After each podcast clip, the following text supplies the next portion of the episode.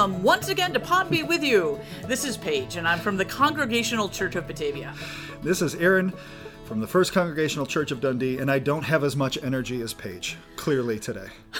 but that's okay. We will balance each other out nicely. It, it, it'll work out fine. I've had my coffee. I'm good to go. So At least one, it sounds yeah, like. two. Yeah, okay, there Yeah. it is.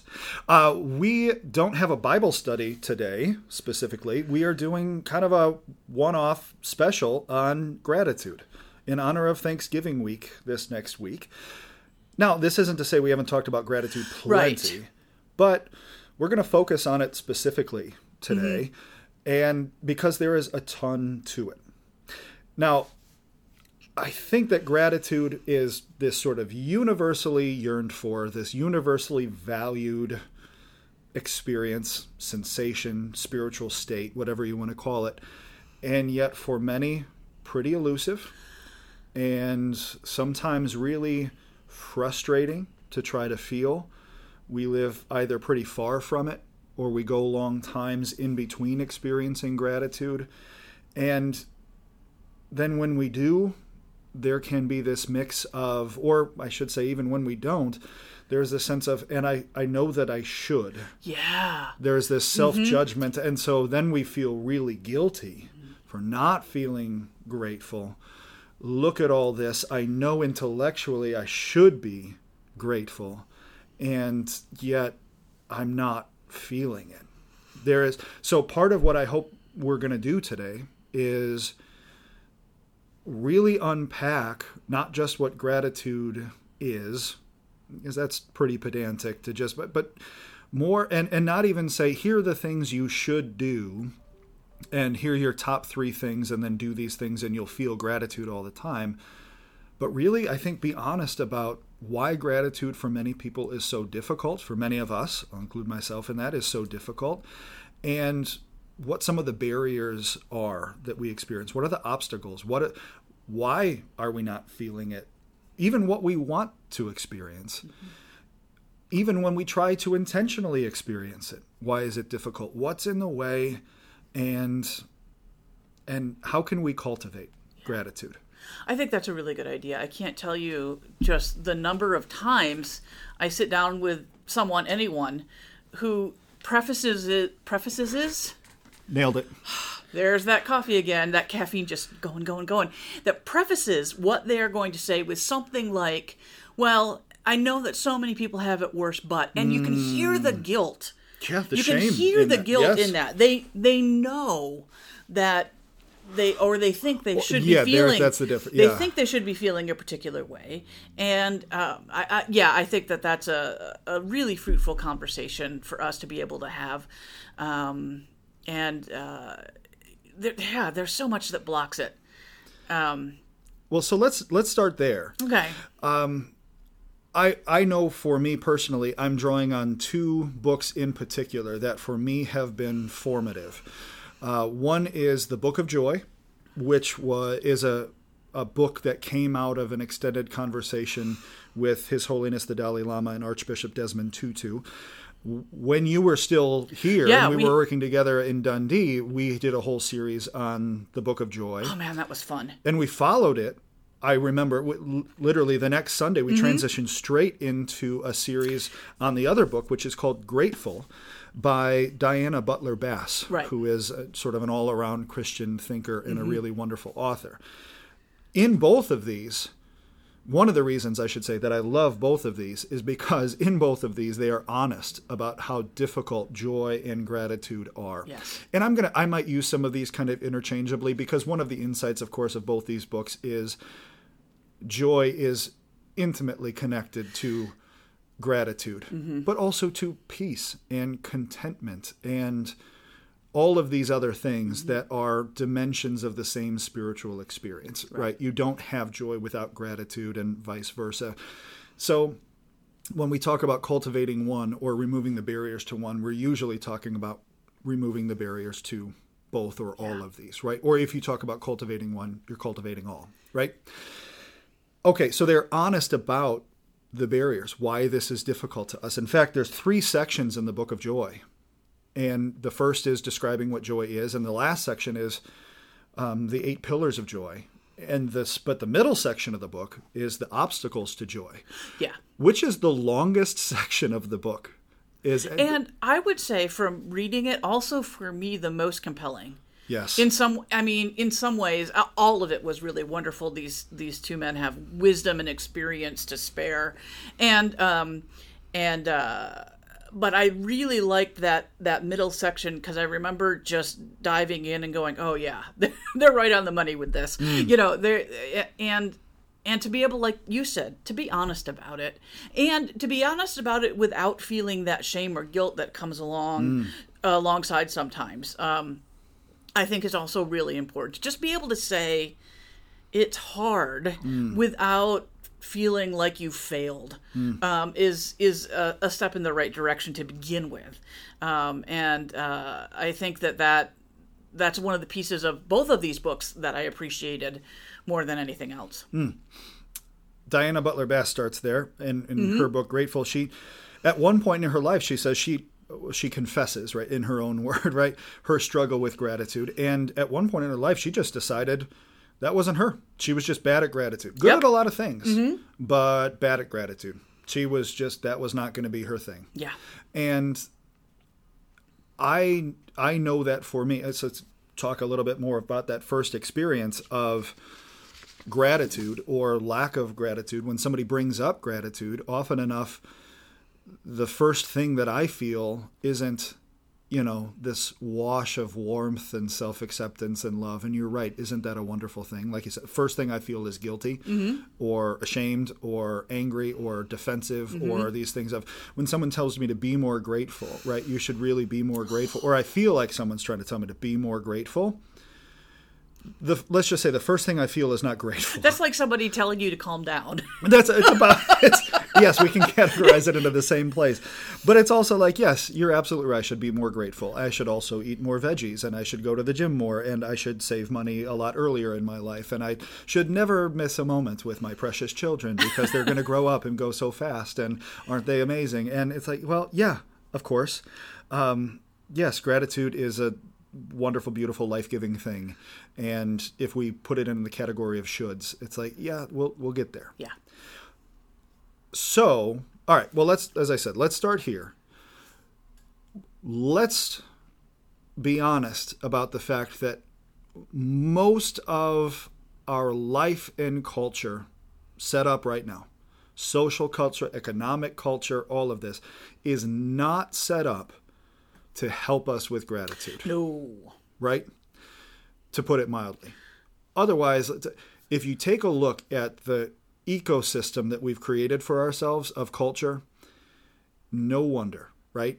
Most of it is set up to be the opposite of gratitude. Mm-hmm. It is set up to keep us in a place of perpetual discontentment, mm-hmm. dissatisfaction. It is meant to cultivate not gratitude, it's meant to cultivate specifically the sense that we are not enough.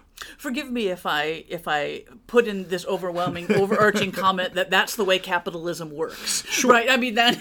well, in some ways, it does depend on everybody Not needing more, content- yeah. want, not being more, needing more, wanting more, buying more, doing more, Mm-hmm. right? Producing more. It, it is the, the sense of more. Mm-hmm. And the sense of more usually comes from a sense of because what is is not enough. exactly. Right? Right. Even well-meaning sense and, and of progress Yes. and all this stuff is this sense of we should always be doing more. There's always something better to be. Mm-hmm. We ha- we always have work that is left undone. There's a and the like most great lies, there's some truth to it Absolutely. Yep. right? There's Mm-hmm. enough truth in that to keep you hooked.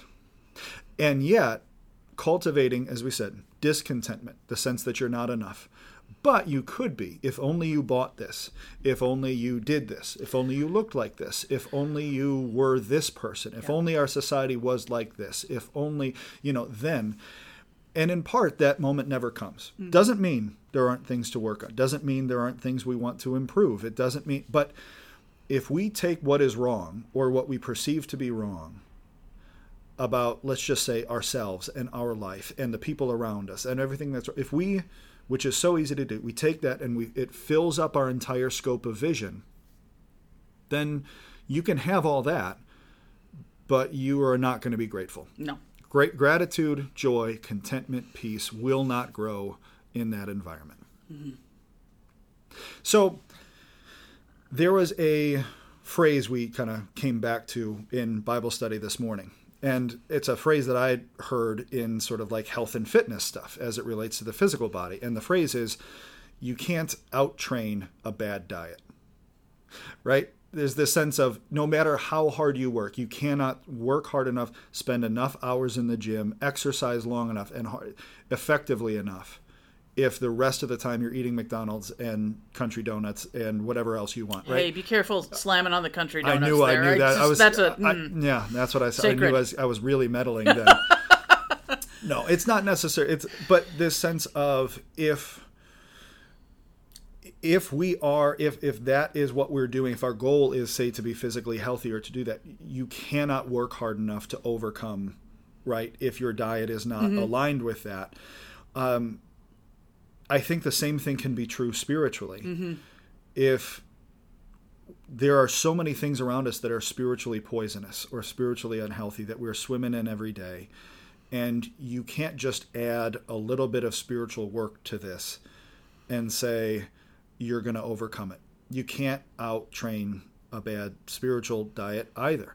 And this is, you know, people who are spending their days with just consuming news, for instance, sitting in front of cable, getting an IV drip of partisan news, social media. Spend, I was gonna say social is media, the that's big a one, big one. right? This cesspool of nonsense of anger, vitriol, bickering, nonsense, uh, comparison, bragging. Yep. Um, I mean that the entire ethos of all of that of it is it's the opposite of cultivating contentment. P- It's adding noise, it's adding complexity, it's adding anger, it's adding hurt, it's adding, it's adding whatever else it is. And it doesn't mean don't pay attention to the world, doesn't mean get selfish and only focus on yourself.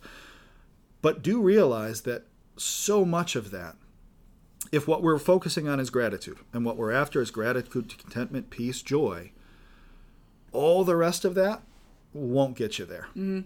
Right? When, when's the last time any of us watched the news or was on social media and left that going, you know what? I feel better. I feel better about myself, about the world that we I feel, live Yeah, in. I feel more hopeful, Yeah. peaceful, No. contented, It doesn't work inspired, Yeah. grateful. Never, Yeah. Right? What are some of the some of the other barriers and obstacles you are seeing? Well, uh, related to news and social media, Yeah. it's just in in everyday life that um, that uh, very human um, uh, tendency to compare. Comparison. Oh my yes. gosh, it's huge, um, and to and uh, social media, I think, really highlights that because people only ever really put their best selves out on social media, and they're like, my new car, my new job, my perfect kids, Mm. um, and you know, and you're like, I have to do the dishes, right? I mean, Mm-hmm, but I think in in in life in general, we do that all the time. And uh, what is it? Comparison is the thief of joy. Um, and uh, it it just it just it just eats away and erodes that sense of gratitude that might be there because it's you know it's not enough we're not enough somehow we failed and i think that's a that's a big one for for me i have a really hard time with that it's so hard. I mean, you can't, you know, marinate in that all day. No. Mm-hmm. In in that really corrosive, you said, environment, and then come out of it spiritually unscathed. exactly exactly yeah It, it is it is so difficult. It, there was a study uh, done a number of years ago where they asked Americans across sort of different economic strata what they thought they would need in order to feel content, and every strata on average said that if they made about 20% more than they were currently making, they'd feel content. So everybody thought that the people on the rung above them had it made. Yeah. But those people didn't think they had it made. Those people thought the people above them had it made, and on and on. And everybody thought they would be content when. They thought they would feel gratitude when. Um, and it's it, it has never worked that way. There's a saying that I think was quoted in the Book of Joy that it says, "You if you want to be rich, have poor friends." there, right? There is this sense of if if you're going to play that comparison game, right? If you're going to have a have a sense of your own abundance, right? Then constantly paying attention to the people who have a lot more of you is not going to make you feel abundance. They're, it's going to make you feel scarcity. So let's talk about this. I know you and I have both. Uh, so what's the antidote to some of this, right? And a lot of that is starts and ends with helping other people, Yep. right? It is especially people who are vulnerable, living with real scarcity, living in a different set of circumstances. Mm-hmm. There is no faster way, or I think in some ways, no more lasting way to perspective, gratitude, mindfulness, to waking you up to what you have than there is to, right? I've said this before, but there's, there's only, it doesn't take that many trips to the cinder block outhouse to make or to a communal bathroom or the, to make that bathroom at home that you are convinced you have to renovate actually seem pretty sweet. Palatial. Yeah. I think I think the key to all of this is, like you said, perspective, um, and it helps us to redefine that word abundance. Yeah. Um, and I think that that I think that that's key too. Our culture tells us what abundance is. The Bible talks about abundance in a completely different way, and um, and promises that it is part of God's kingdom and God's will for us. This is not, you know, the get rich quick gospel um, at all. This is this is redefining what abundance is, and um, and being able to see that. And I think you're exactly right. When we engage in helping other people, that that gets redefined for us. We begin hmm. to understand a little bit more clearly what Christ is talking about, what the prophets are talking about, what God has in mind, and it is not 20% more. Hmm. It's not. no, it's not. What we find is we would probably actually feel better with 20% less for Yeah. some of us in certain places, right? Mm-hmm. The youth group, our youth group at FCC was um, helping at PADS last night, which is a Nice. homeless shelter um, and, and resource center and many other things in Elgin. And every time I go there or somewhere like there, I'm reminded of so many different things. But out of all of that, if if you can do that and not leave with a sense of, you know, and drive away in your car and go to your warm, clean home with food and water and and safety and all these other things and put your kids on the bus the next morning with warmth and safety and food. I mean, if you if you can't leave there and, and then experience that and not have some perspective and not feel gratitude, but gratitude, uh, like so many things spiritually, when there's something in ourselves that we're after or what we want, perhaps counterintuitively they start by paying attention to other people right? When when it's gratitude or joy contentment some of this we need to cultivate and just have time sort of with ourselves. And yet a lot of other times it's through helping others and looking at others and broadening our perspective and getting more eh, connecting with others that we actually find what we ourselves were after.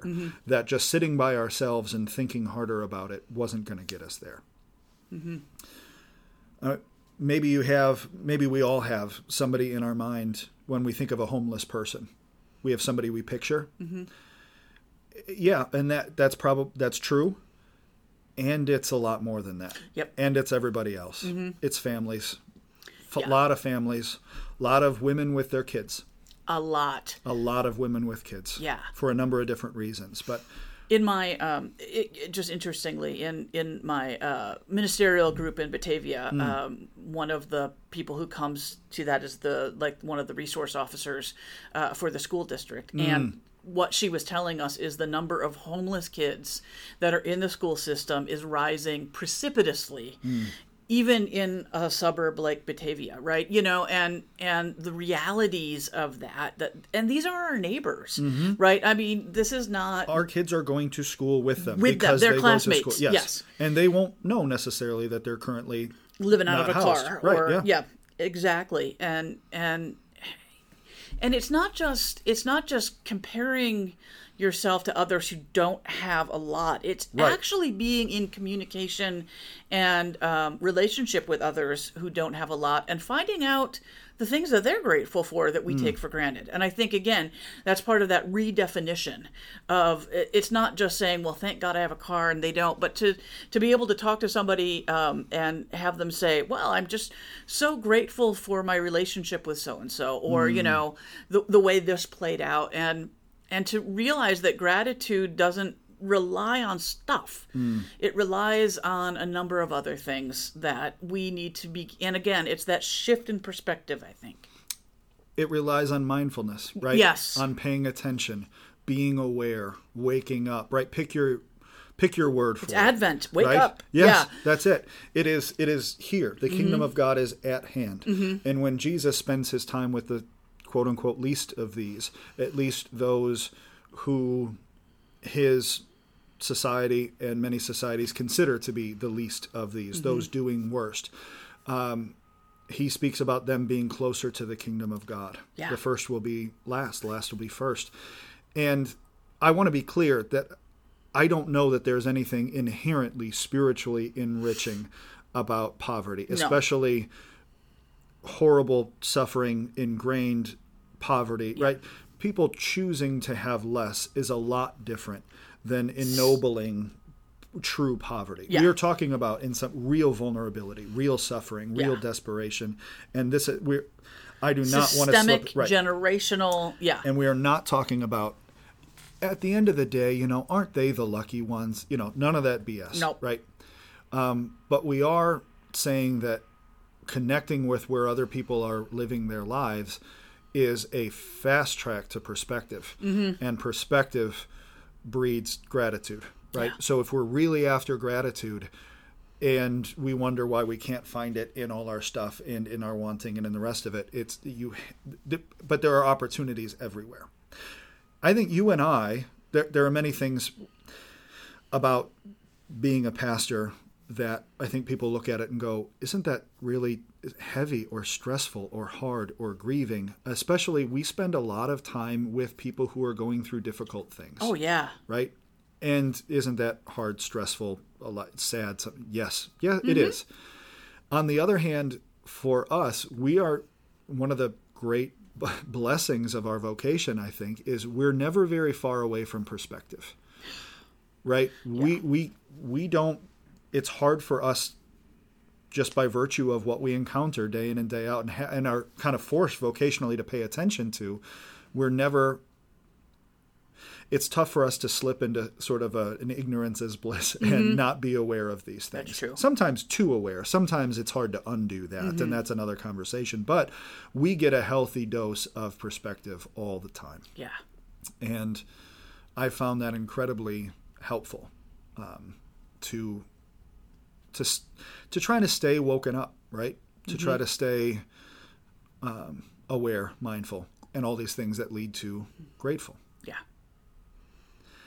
So one of the things that I hear us saying that I've heard, you know, folks in Bible study saying is when it comes to gratitude, a, a big and, and why it's so tough to get there is that it's not not directly just do this and you will be more grateful.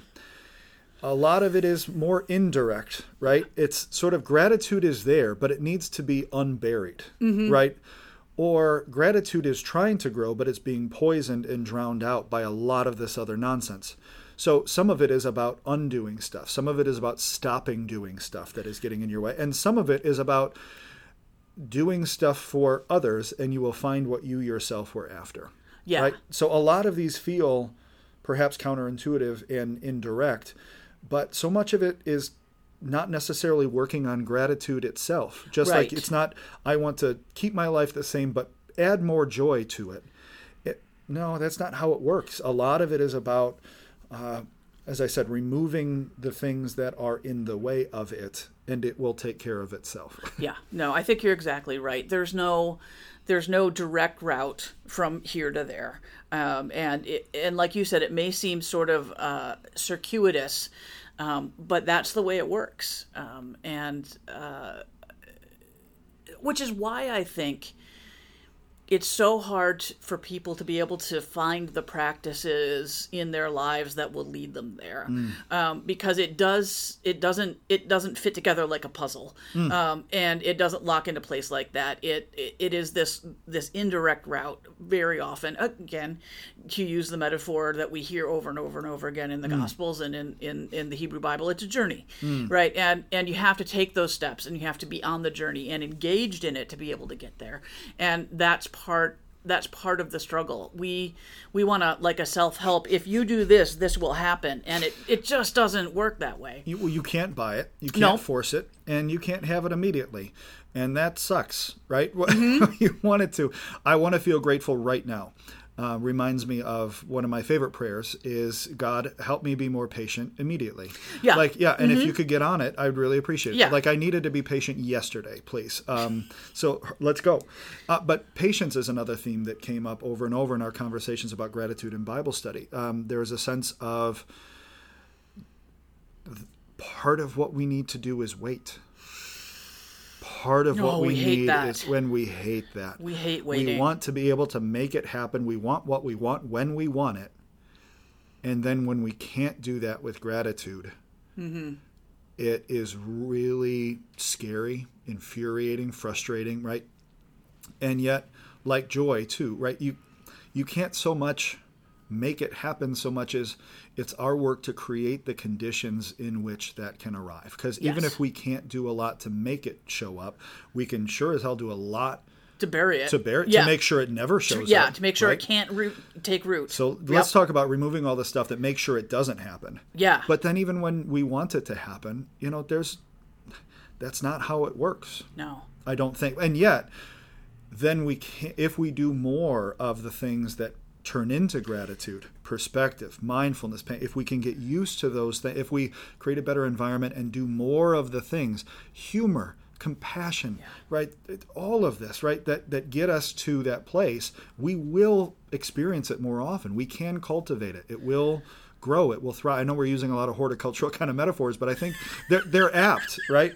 There is this sense of when you're growing something, you don't grow the thing. right You just create the conditions in which it In can which it grow can- itself, yeah, right? yeah. And I think spiritually, there's a lot to be said. What I can't make this flower grow. I can sure as hell make sure it doesn't. yep But my job is to right not do those things that make sure it doesn't grow, and, then create the right environment in which it is most likely to grow, and then enjoy. And I, I think at the heart of part of this conversation, in both removing the obstacles and creating the the groundwork in which something can be built, to change the metaphor for a moment, um, uh, is is is this intentionality. I think a lot of times uh, when we when we wait for something to happen, we're just waiting for it to arrive, and instead there there is we The have active to waiting. yeah the Yeah. active waiting we have to be intentional about creating those um, spaces where it can and I over and over and over again um, the life of faith I, I just keep arriving at that intentionality it doesn't happen accidental well no sure we all have moments where gratitude will sneak up on us and grab us by the head and shake us and, right Or peace, or joy, Or or, contempt. It just washes over us for a moment. Yeah, Exactly, and, we God don't know why. those moments. Yeah, right, and yes. they do happen. But if we want to sustain those sort of things, all of them, then the life of faith, uh, whatever faith you want to follow, Hmm. it requires a certain amount of intentionality and engaging. some real tough decisions, some disciplines, some yes. disciplines, yes, Um, and uh, and it, it requires change in transformation in the way that we live every day. And a lot of it is saying no, yep. which sucks. Yeah. Because we want to say yes. Just say, just tell me to journal. Like, give me, give me something else to add that will make this true. Mm-hmm. Like, well, uh, no. Unfortunately, it's going to be a lot of hard saying no. Uh, More than it is Yeah. saying yes to something, right? It is more about eliminating Mm-hmm. things that are poisonous in that way. Yeah, absolutely right. Uh, we we've talked about this in the past. We've talked about it with our confirmation kids. Mm-hmm. We've talked about it with the youth group. We've talked about it with adult Bible studies uh, when we were both here together. The fine art of saying no, mm. and how um, the true spiritual discipline the, of saying practice yes. of saying yes and saying no. because no. if you're going to say yes to one thing, that usually means you're saying no to something else. Yeah, and and again like you said we don't like to do that. It it, it makes us uncomfortable um, and we think to ourselves maybe i'm cutting off this whole possibility. mm, there's a grief to that there's a grief a to it yeah and and but that is part and parcel of this too. Yeah. Um, and that's a discipline. Let's talk also about sort of a state of being in general that where gratitude will not show up. Um, you and I have both use this metaphor, and it's for me, it's one of my favorites, and it's the metaphor of the glitter jar. Yes. Right. Yes. So, I've probably said this here before, but um, imagine a, a jar, ball jar, filled with water and glitter, and you shake it. What we have is a shaken up glitter jar. Yeah. Right. And you can picture that swirling sensation, colors, light, chaos, and even some beauty even some beauty, without a doubt. Right. Um, but picture ourselves in that state mm-hmm. of being stressed, being overwhelmed, being uh, agitated, feeling turbulent, feeling intense, feeling all these things at once, even feeling busy, feeling stressed, feeling overwhelmed, whatever, right? Because our glitter jar is all shook up. Mm-hmm. Well, what's one of the things that people tend to do with someone when their glitter jar is all shook up. They tend to come in there and try to fix it. Yeah. And they say, well, just, or we ourselves try to fix it. Yeah. Well, just do this thing, that'll fix it. Or think differently. Or let me tell you why, uh, let me give you an hour long lecture on how to feel differently. Yeah. Or let's go in there and put all those things back into place. And the only way to settle a glitter jar is stillness and time. Yeah. Which again, we don't like. No. We'd rather go in there and fix it. But all those things that we're doing to try to control it, make it better, do it better, is it just stirs everything up again. Just keep shaking the glitter yep. jar. Absolutely. It gets all of those all of those bits and pieces into play, and you cannot individually reach in and grab that thing and and anchor it down. But you give it stillness and you mm-hmm. give it time, and what do you know? So much of that sorts itself out. Yeah. Right. Yeah. And I, I worry sometimes that when we talk about gratitude and we are quote unquote working on gratitude, what we're really doing, what we really end up doing is just shaking our glitter jar some even even more. And sometimes spiritually what we need is stillness and time and let stuff fall to the bottom, mm-hmm. go back to their proper place and then we will find actually what we were looking for was there the whole time. We just had to wait for it. Mm-hmm. If we have the patience to give it stillness and time, a lot of this will sort itself out mm-hmm. rather than what is wrong with me. I have to go in there. I have to fix it. I mm-hmm. feel bad for not feeling the way that I sh- think I should be feeling. And if, but if I add this other thing or if I really do this really hard, then then it, sometimes that's sometimes none of that is the answer. Sometimes there is no other answer other than letting your glitter jar settle. Yeah, exactly. There's this there's this great story uh, that the monk Nhat uh, tells at the beginning of one of his books, My Heart the Sun. Maybe I don't mm. remember, um, but uh, he's he's playing with some of the kids from Plum Village, uh, where he was living in France, and, and, and they were playing, and they got thirsty, so they came in, and he poured them apple juice, and one of the kids got the apple juice that was at the bottom of the jar, so it was all pulpy and wouldn't drink it, and so Hanh said, "Fine, set it off to the side," and then they all went out to play again, and this kid came back, and now the apple juice was clear because in that time it had settled, all of mm. the hmm. pulp had settled to the bottom, and the kid would drink it, and this was a great um, experience, uh, opportunity for Nhat to talk about why he meditates, mm. why he actually carves out space and time mm. in a daily life um, to let things kind of settle. Mm. Um, and uh, I just I love that story. I think it and it always reminds me of the glitter jars, and it reminds me of of of how hard it can be when we are impatient for something um, to let nature and God do what they're going to do. Um, and we're thirsty, we want it now. And that's that's not always the way it works.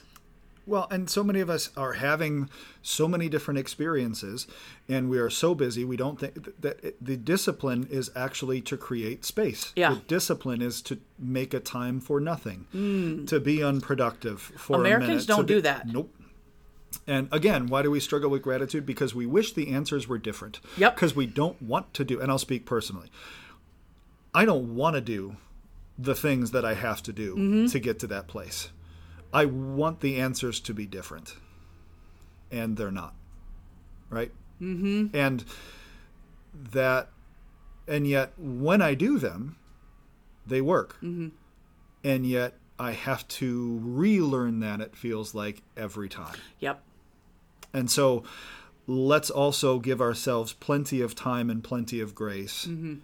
to learn and relearn and choose and forget and then choose again and over and over again until it becomes because you know what? Many of us are not living a monastic life. No. Many of us are li- living in the the chaos and the churn and the demand of quote unquote real life mm-hmm. In this culture in this society where there are so many legitimate things we mm-hmm. need to do and are called to do and, and feel like we should do and are the the moment forget day to day the moment to moment saying mm-hmm. yes and saying no and what's the right thing and how is it supposed to go. It can be itself exhausting and mm-hmm. paralyzing. Trying to do good can be exhausting. Um, and and yet there's no substitute for that stillness and time which for many of us is hard to get and when we do get it it's hard to not fill with other stuff especially nonsense stuff. And yet that is that is the way, to borrow a phrase. This is the way. I knew I would get you with that one. Nice. I don't know then for how many Thanksgiving necessarily sets up to be this time when you are awash in gratitude. No, it really doesn't. It throws together so many of those things that our actually glitter shake jars. our glitter jars ridiculously. Right? It's it's it's travel. It's putting aside work for a certain amount of time in order to and oh wow. I mean that's rough to do. You know, am I turning off my phone and am I not looking at email? Oh my lord, that causes me so much stress. It's getting together with often family that Mm-hmm. that shakes the glitter jar. It's it's I've got to cook, I've got to clean, I've got to set everything up. I all it's of comparison games. Who's yep. bringing what food and how good is it? Exactly. And, how, and who's hosting, who's not? What are what is their house like? Who's how? Oh my gosh! how are it, the kids behaving? It can be like real life, only more intense. Yes. Right? Yes, it does not set up, which is why I think um, uh, statistically uh, we've heard over the last few years that Thanksgiving sets up to be one of the biggest drinking days in in the entire calendar. Yeah. Um, because people are just they're they're just shaken to the much. core. It's too much. It does, and it is not They want to up. numb to it, and people need to numb to it. They need Yep. to escape it. They need to whatever Yep. it is. And it, it yeah, and then in the the flurry of this activity with all of this madness happening, you're supposed to sit down around a table and take two seconds and say, "I'm grateful for," Mm-hmm. right? And it just it doesn't. Diana Butler Bass, when they would do that as a large family and sit down and everybody would go around and say well, at the table they couldn't eat until everybody had said something they were thankful for she referred to that as a, turkey a turkey hostage situation Yes, I love Like that. That's so fantastic. she felt Yeah. extorted Yes. for gratitude yes. um, and and yet well and so this it's this time of abundance and here's everybody and what a gift and it's all that look at all this stuff we're bringing all this stuff of our lives together isn't it amazing and so why would that be and it's true so why would that be so hard to feel? And ironically we, we talked about again in bible study the times when we felt the most gratitude and peace and contentment. We connected with those things. Again counterintuitively it was often during really hard times. Yeah. it was during times of loss. Mm-hmm. it's when you are missing someone. It's Yeah. when something goes away. It's yeah. It's amazing how grief Mm. ties into that feeling of gratitude too. You're exactly right. In the loss, in the missing of something, in that moment of of feeling that heaviness, you can also feel this immense gratitude for. I, I'm thinking. I'm thinking uh, most recently of of um, the the celebration we had of, of the saints who have gone ahead, Yes. right? And so we have this wonderful service uh, at the end of the year where we light candles and we name the names of all of these people that have been part of our lives that have passed away.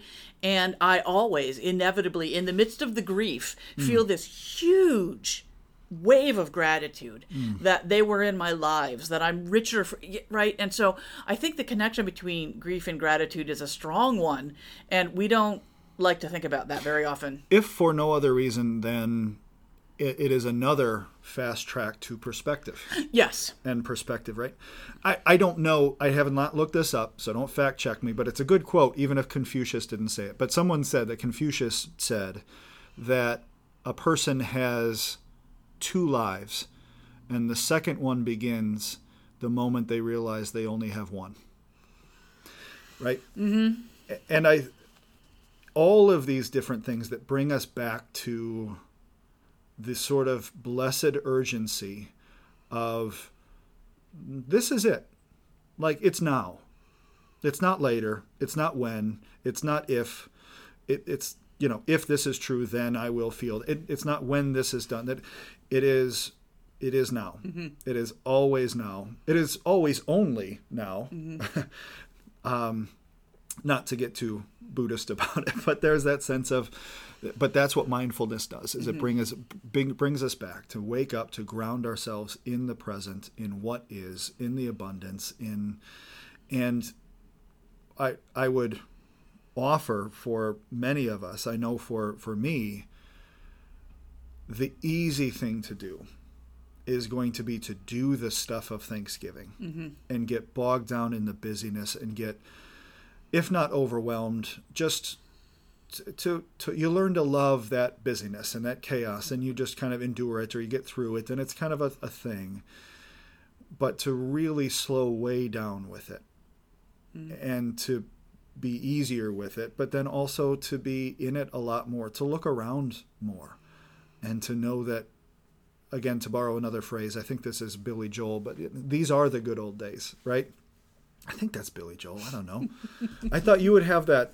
i don't i don't have Thought that you would have that pull. no i don't Somebody out there is screaming, "It's, It's- not Billy Joel. It's yeah. somebody else."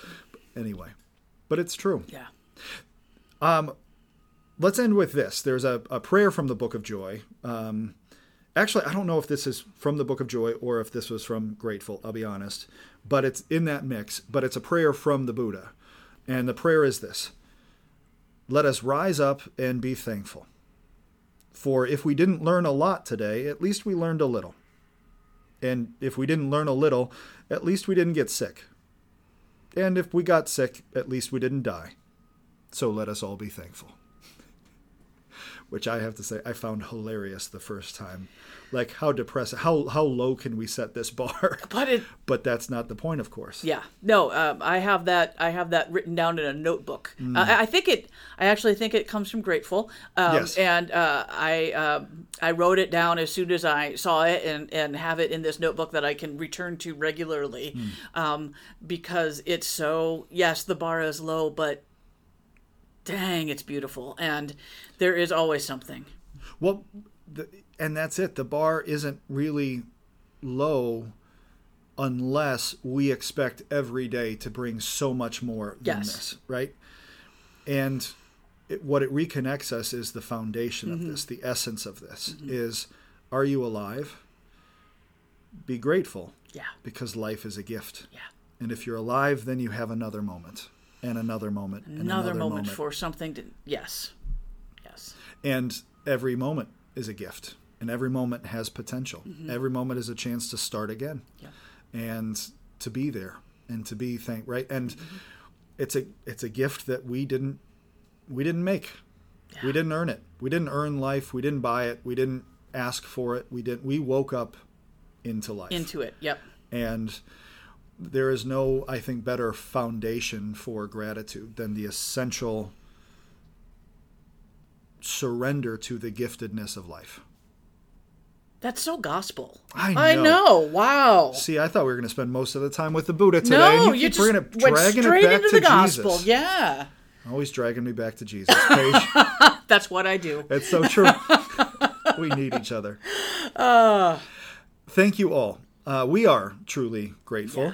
Not to put too fine a point on it, that this gets to be a part of our work, that we have this time with one another in many ways because of you, and that you are spending this time with us. We hope that you have whatever it brings for you a blessed and restful and abundant and grateful week ahead. Yeah. We will be back with you in two weeks. Right. We did this math really quick. Two Thursdays from now is December. That's crazy. So we we will talk to you if we're just talking to you through here, we will talk to you next In December. December. Oh. Already after the first week in Advent. Well, but let's not be there yet. No, Let's be here. be in the moment. I'm into that. Yep. Thank you all so much. Have a great, wonderful holiday. We'll see you soon. Bye.